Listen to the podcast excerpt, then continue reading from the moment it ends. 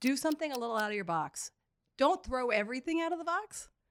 Nobody's ever suggesting that, right? I think that's why the whole debate about ESG and impact and allocation and all that, totally get it. Like, I mean, again, I I was a member of an administration that have one of the largest pension funds in the world. I, I understand uh, what it means that if there's a pension shortfall, we have to come up with the money.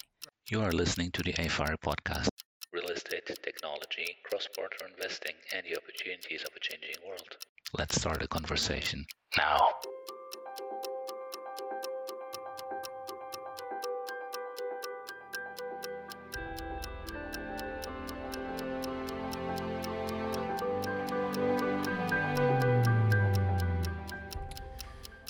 So, um, affordable housing, infrastructure, ESG. The need for all three is abundantly clear, but the how are we going to do it answer is um, elusive for some investors, but, but not all. Our guest today is actually making that happen. Alicia Glen is a founder and principal of MSquared. They're a women owned New York based real estate developer and impact investing program. Uh, in the past, uh, she was the former New York City deputy mayor to Bill de Blasio, uh, 2014 through 2019, uh, where she worked on all of the above and, and certainly made a significant impact in terms of raising the amount of available affordable housing units by 100,000 in 2017 and 2018 uh, twice being named the most powerful woman in New York. Once was not enough uh, by Crain's uh, New York. Uh, she has initiated large scale planning efforts at Sunnyside Yards and Governor's Island. She uh, led rezoning of, of, various districts. She, uh, before all of that, before her political life, she was at Goldman Sachs with the Urban Investment Group that she led. Um, and she's a regular contributor to City Labs. I mean, I could probably just do this forever, and we wouldn't need you to be the guest. Let's so let's get to the subject. Let's get to this. Let's get let's to the talking. Get to the point. Let's so, do it. thank you, Alicia, Thank for joining Thank you me. for having me. So, um, significant number of our members, global institutional investors, tell me that they want to make more investments in affordable housing, but they have trouble doing it at scale. What should they do? How do you do it? How do you make that happen at scale? Yeah, I mean, I think that is the great question of the day, which is, you know, historically, at least in the US um, and in most of Europe and the world, the whole realm of affordable housing has been the, um, the job of the government, right? To build, provide, run housing. People call it affordable housing, social housing, public housing. Um, but at the end of the day, it makes you think about a couple of things. One, what is affordable housing, right? I mean, traditionally, you know, you sort of start with the question of who are we trying to house? What's the problem we're trying to solve? And and the problem that we're trying to solve is that, you know, broadly speaking, incomes and wages are not rising as fast as the cost of living, um, you know, particularly in major metropolitan areas. And so this is no longer the realm of just poor people, right, mm-hmm. who need subsidized housing or affordable housing. But what, you know, my kids would often say, regular people. It's really hard to find a place to live if you're a regular person or an artist or a person who works in a modern manufacturing facility or as a teacher or a social worker or, as we all now know post COVID, the hundreds of thousands of people upon which our entire you know urban economies uh, rely upon to keep Do us you ever get pushback when you're talking about that? I mean, it sounds like you say the word affordable housing. And immediately people will say, no, no, no, no, I, I don't want affordable housing in my neighborhood. Right, because, oh my God, that means poor people. Or, let's be honest, highly correlated to race. Yeah. Um, and race and income uh, sort of bias and prejudice are real, and I, these are part of the broader conversations we have to have as a as a country. But at the end of the day, the problem is that the rent's too damn high. Right. Yeah. And that's basically the way to put it. And so the whole notion of affordable housing now has to go beyond this sort of sense that in any given election or any given government, X amount of dollars are going to be put into the government, you know, coffers in order to provide affordable housing. What has been happening over the past 25 or 30 years, and I'm old enough to admit this, is again these these more thoughtful approaches to figuring out how to finance housing that serves not just the lowest lowest income people who will never really be able to afford a, a place to live um, 100% on their on what they make. But to think about how are we creating buildings and projects and cities that provide housing that is affordable to a wider range of people and now in America, we use a pretty simple metric. Um, housing is affordable if you're paying less than 30% of your pre tax income on your housing expenses. Now, obviously, the poorer you are, the less likely you are to be able to find a place to live. That's 30%, right? Whereas if you're a super duper rich person, if you make $10 million a year, it's hard to even spend Right. that much money on your rent, although the billionaires are trying. Um, and God bless them as long as they pay their taxes. Um, and so what we have now is an opportunity um, for a more blended model, a model where there are public resources that are available, but blended with private capital, you can create buildings and capital structures that allow you to build buildings that have market rate units in it, units that are affordable for, as I said, what my kids would say, regular people who are having trouble, and then also much lower income families. And that's good for a whole variety of reasons, I think. And again, whether you're whether this is true globally or not, I think most people would say that the long history, let's say the past century of having people segregated by income, right? By having poor people put into those projects or put out on the outskirts of town or in some cities in the middle of town. All that history of real economic segregation has led to some of the challenges that we're finding today, right, on the social front Mhm. and on the and on economic growth. So I believe deeply, deeply, deeply in two things. One, that mixed income neighborhoods and buildings produce better results for cities and for people. Um, and two, that in order to do that, you have to be able to leverage private capital because this is not a problem that the government can address on its own. Mhm. And for if you're an investor, it's a really interesting asset class Yeah. a really interesting asset class because you do have public support, you do have downside protection, you do are to some extent insulated right from the vagaries of the market. Um, you know, I talk a lot about how during COVID, um, you know, pure play 100% market rate housing in major metro cities like San Francisco and New York and Washington, you know, rents dropped 40, 50%. In the mixed income or affordable housing sector, rents didn't really drop much at all, and even collections barely dropped. Mhm. And so it's also, if you just think about it from a pure play investment perspective, it's a good hedge Yeah. against what can be very shocking markets right now, given all the turmoil that we're seeing. You know, and we've seen this kind of data for a long time. That that this is the the way to make to, to make consistent return is to look at the middle, to look at in, in in many cases to look at the bottom and to see how to do that smartly. And yet we have a perception problem. And you know, you've worked as a politician in, in perhaps one of the hardest kettles in in, mm-hmm. in, in the world Yep. in terms of working. How do you work with people that still still believe that the model that we established maybe 75 100 years ago um, is one that makes sense today despite all evidence to the contrary it's almost like you could you could present all this evidence and, and people would still go yeah but there's a poor person Right. next door and that ruins the value of my place and Yeah. everything else You know, I mean, you're raising a really good point because at some level, the answer to all those questions has always been data, data, data, data, data, right? And there's actually unbelievable amounts of data to show that having a lower income person living in the same building as you does not destroy property values. Look, there's always an anecdote, right? But Right. same thing, you could have like some rich kid who went to Yale who like has a frat party when he's home from vacation and blows up the whole apartment, right? I mean, the biases, when we sort of think about, you know, people talk a lot about implicit bias right now.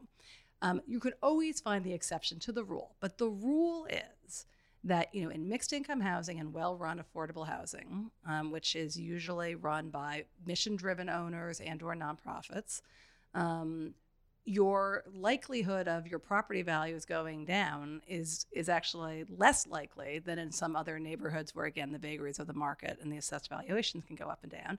And the results in terms of people's educational outcomes, their health outcomes, their economic opportunity, I mean, all of this is true. And there is data, data, data. Now, how do you how do you translate data into what for some people is just this visceral kind of Yeah. feeling that I guess you're you're you're conveying?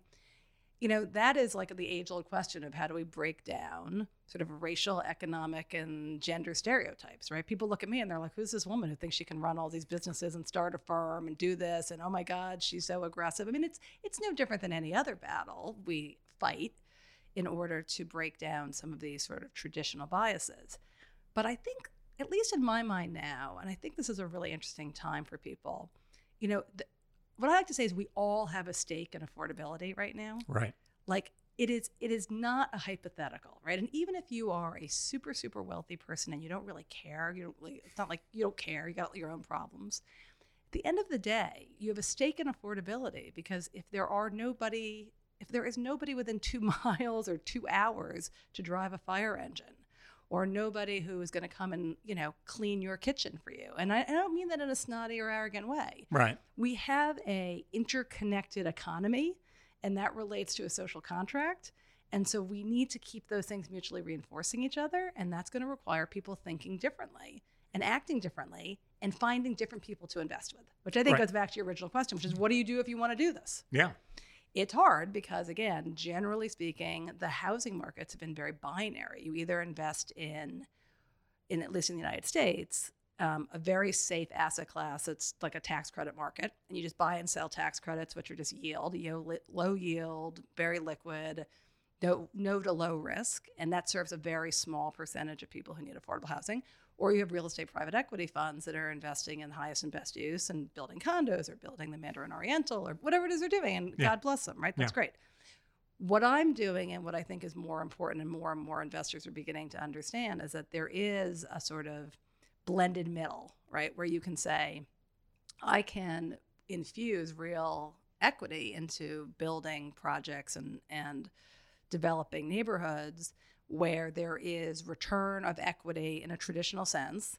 It is going to be, and hopefully people just understand this and people stop lying about this. It makes me crazy. There is a cost. There is, whether it's 100 bips or 200 bips, however many bips it is, because there is a component of these projects where people are on fixed incomes and fixed rents. So you're giving up some NOI. hmm That said, I would say on a risk adjusted basis, that's a very good um, balance and one that you would have in your portfolio. So, what we're doing at MSquared and what I hope more and more people are going to do, and we did this at Goldman Sachs, was to say we want to be the equity providers for partners who want to build mixed income buildings. And so, there is now a vehicle for institutional investors to put in, just like you'd put into any other opportunistic fund or core plus fund or value add.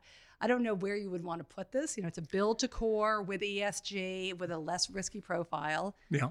but we're building stuff and and you have to build it you can't just buy and sell this stuff all day long because newsflash there are more people Mhm. not less people there Yeah. are more people And we haven't been keeping up. not even close Yeah.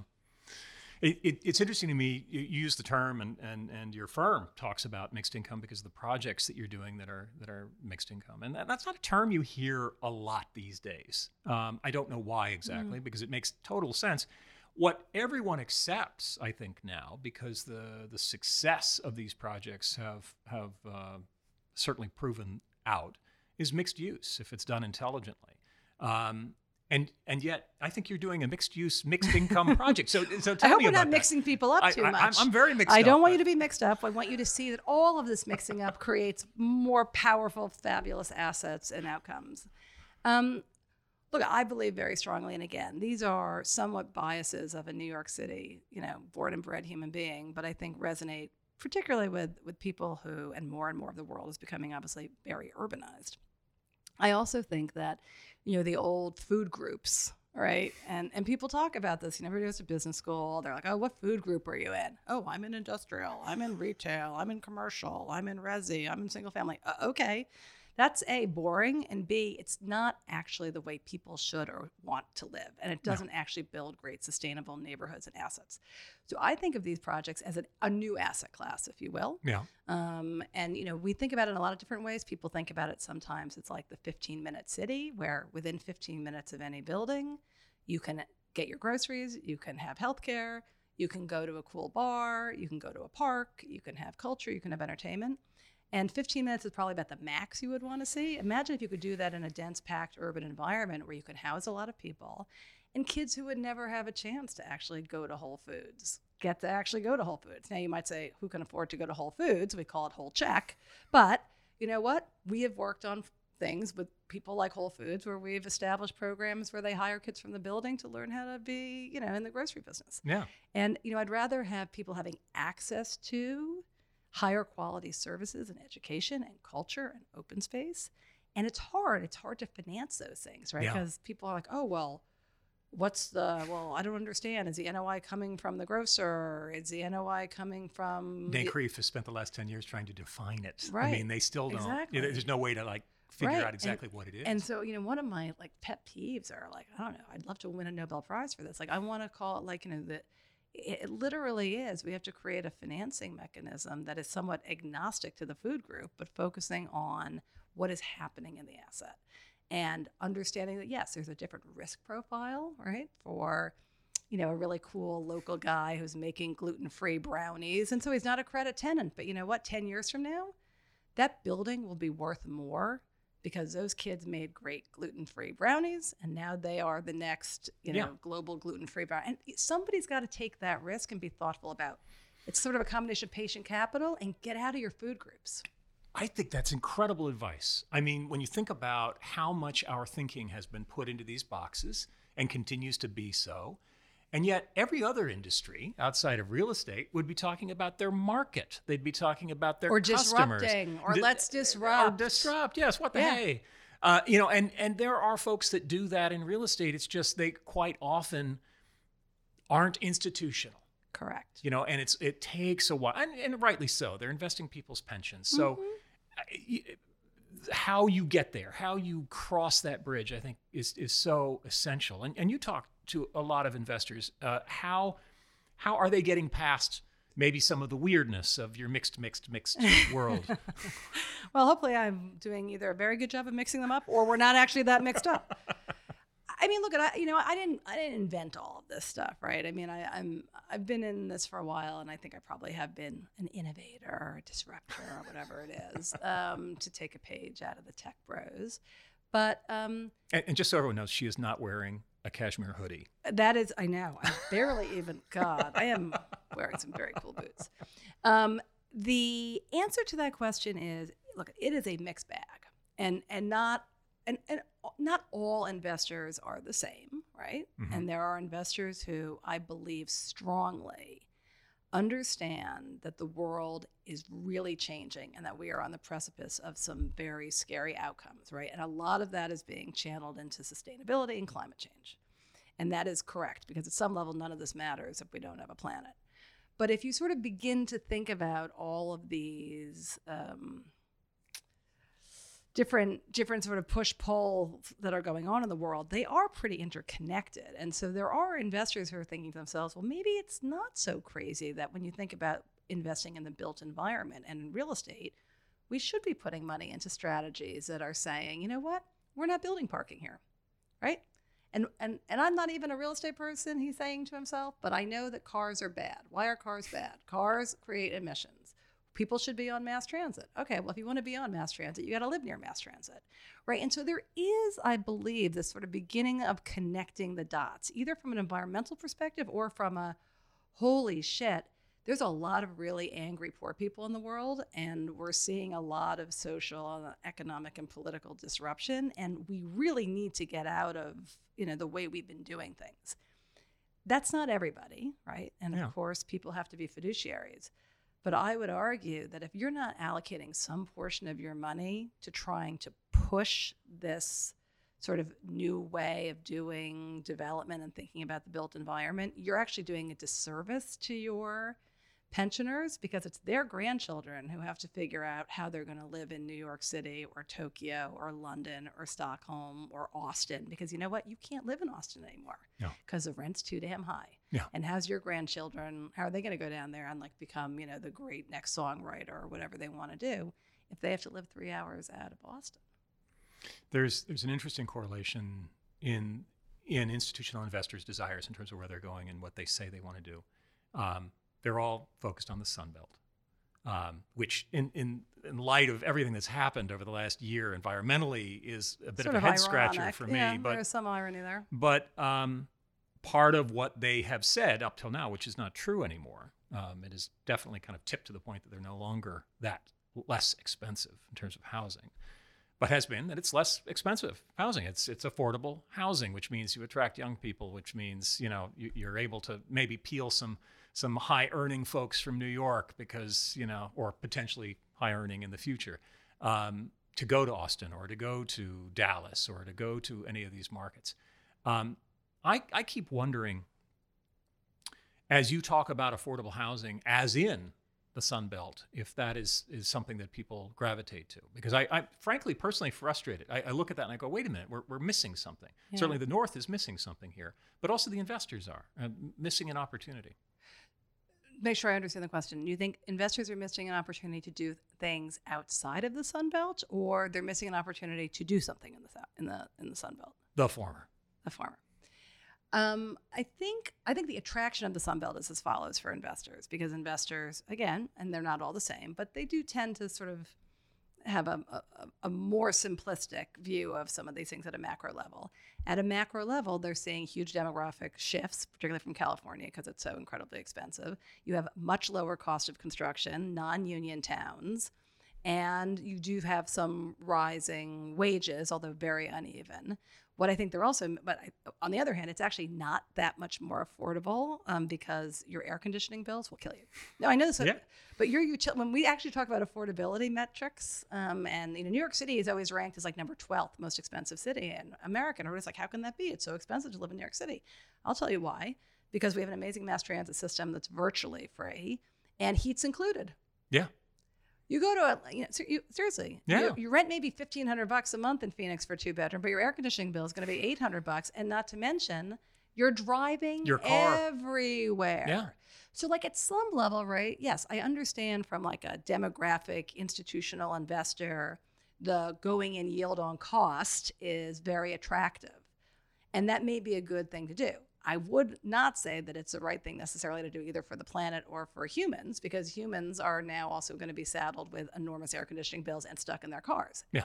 So I would say, wow, if I'm an institutional investor and I care about infrastructure, what I would be doing is saying to the city of Phoenix, okay, you know what? We're going to go finance a whole new light rail system for you. Mhm. Right. Then we get back to what is infrastructure. There's social infrastructure and there's hard infrastructure. And for these Sunbelt cities, and this is happening in Austin right now, and they voted for a bond initiative for a light rail. I mean, investors have got to be pushing municipalities to really take on these big, hard infrastructure projects to deal with this like sprawl. Now, this is why I would say New York and the Northeast is a good place because you do have actually mass transit systems that were built for bigger cities. We're just about now in New York at 8.8 million people where we were when our mass transit system was built. We have unbelievable remaining capacity. Um, we have tight, you know, really great streets. I've always said to people, you want to be an environmentalist, be an urbanist, Yeah. build up, not out. Yeah. Um, we have incredibly unbelievable opportunities to repurpose old buildings, um, which is the best thing you can do for the environment. Yeah. Um, and at the end of the day, you know, the more capital that is coming in to say, as the Northeast competes and needs to compete with the Sun Belt, let's build housing for lots and lots of different kinds of people, not just billionaires and not just people who are unfortunately they're homeless or at a current minimum wage cannot afford to live anywhere. No. And we have to, and we've done this before. You know, in the 60s and 70s, Absolutely. we we took middle class housing seriously.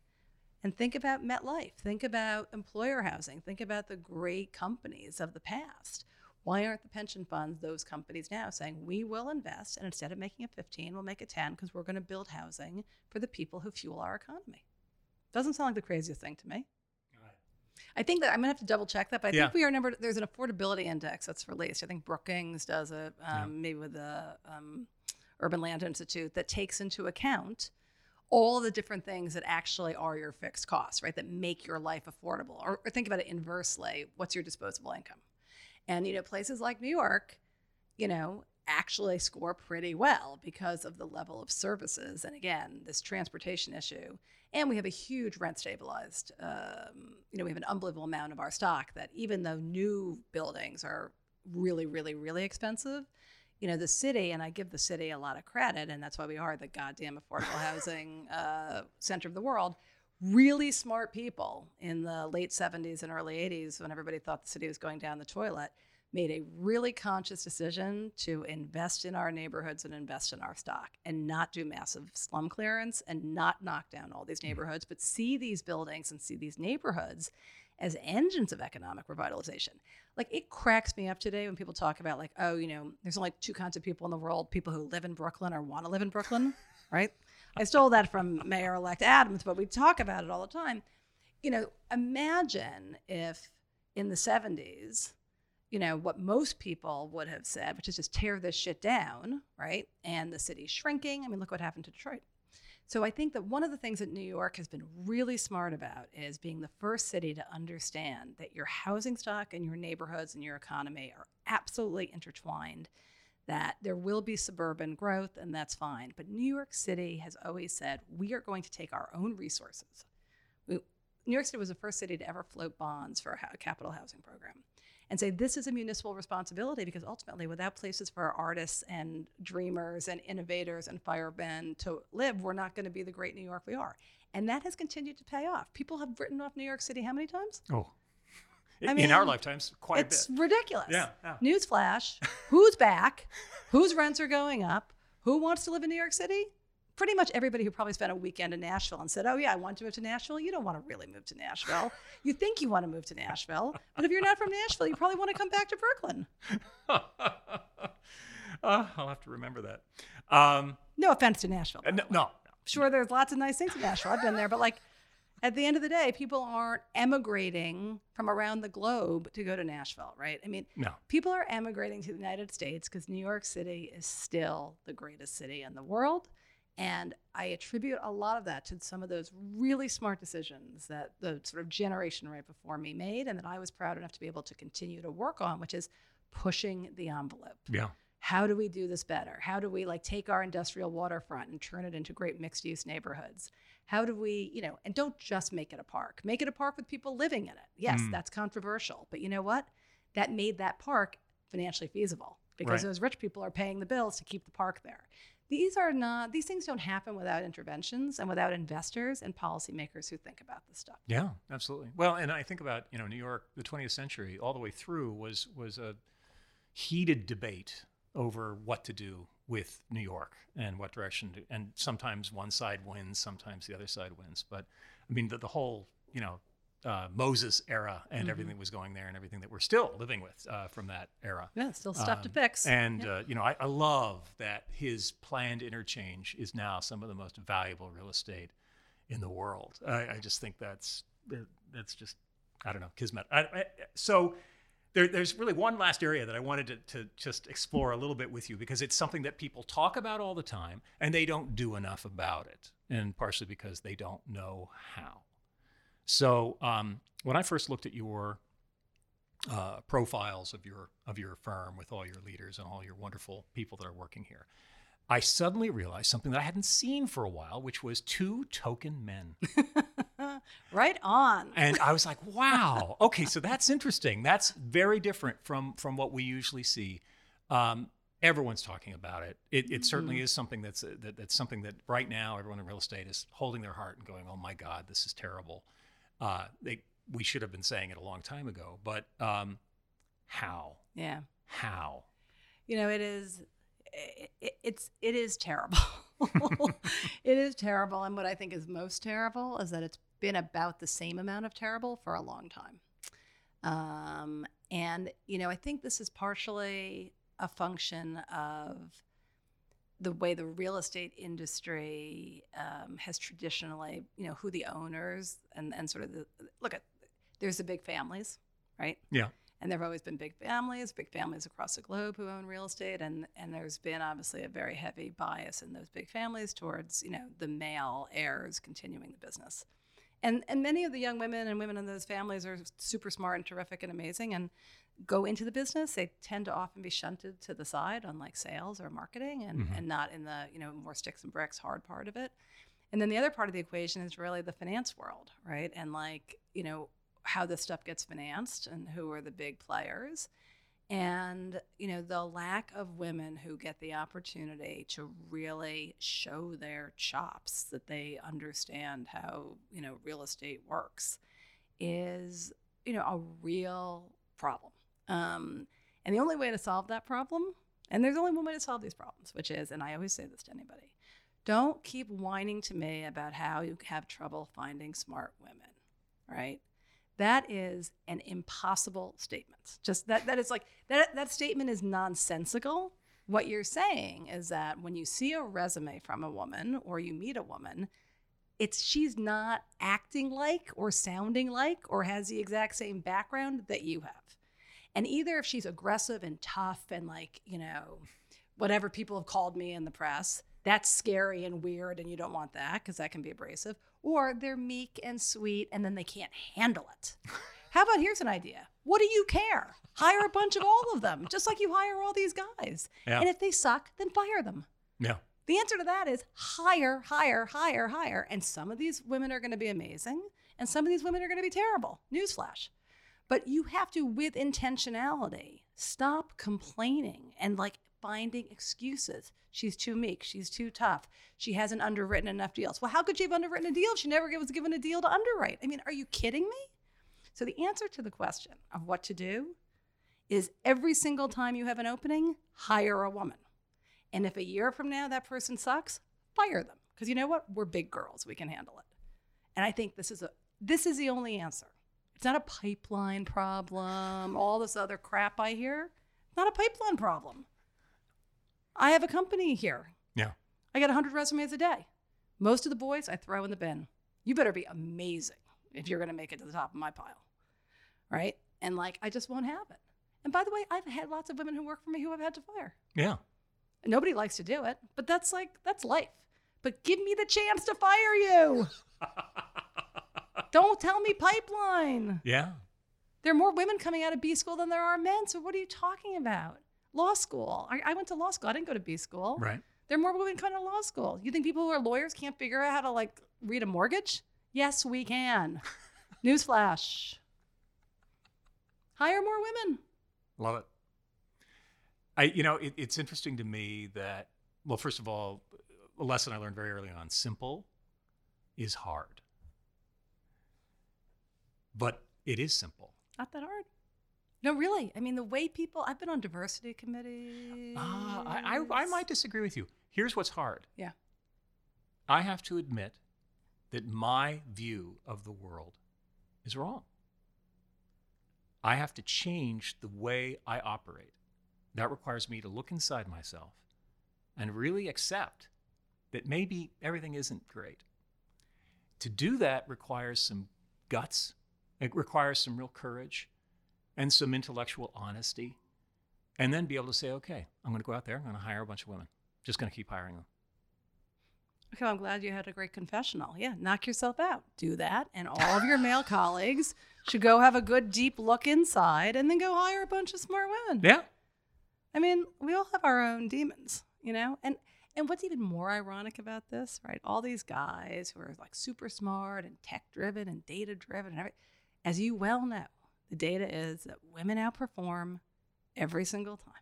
There's more data. You have to read one more McKinsey report about how when women are in positions of authority and women are in decision making and when they're sitting in an investment committee, the either in the public markets or the private markets, results are better. Yeah. So so there really is nothing else to do other than, as you said, go have a deep talk with yourself, understand how biased and sexist you are, and get over it. Yeah. And you're gonna make more money. Yeah. Yeah. Get over it. God, I just I, I feel like I'm getting like a New York therapy session here. Just all these things. Get over it. Hire women. Yeah. Get on with it. Put money into like Put smart projects. Yeah. Yeah. You know what? Support women managers, support women developers. Do something a little out of your box. Don't throw everything out of the box. Nobody's ever suggesting that, right? I think that's why the whole debate about ESG and impact and allocation and all that totally get it. Like, I mean, again, I, I was a member of an administration that have one of the largest pension funds in the world. I, I understand uh, what it means that if there's a pension shortfall, we have to come up with the money Right. but it's a big pension fund. And and what what I keep saying to people is, you know, a billion dollars out of a trillion dollar pension fund is in fact a rounding error and the catalytic impact of providing capital to something that's innovative in the housing space or to a set of people who haven't had a chance to prove themselves is just so exponential that I just don't understand why people can't just get over it. Right? Yeah. Let's leave it there. We've run out of time and you've just given too much brilliance. Anything beyond this is just going to be a, you know, disappointing. Uh, don't just applaud, send money, as my uh, my brother used to say. so we have been uh, we have been talking today with Alicia Glen from MSquared. Thank you so much. Thank you so much. You've been listening to the AFIRE podcast. Remember to subscribe on your favorite podcast subscription service such as Apple, Spotify, Google, Stitchers, and others. AFIRE is not engaged in providing tax, accounting, or legal advice.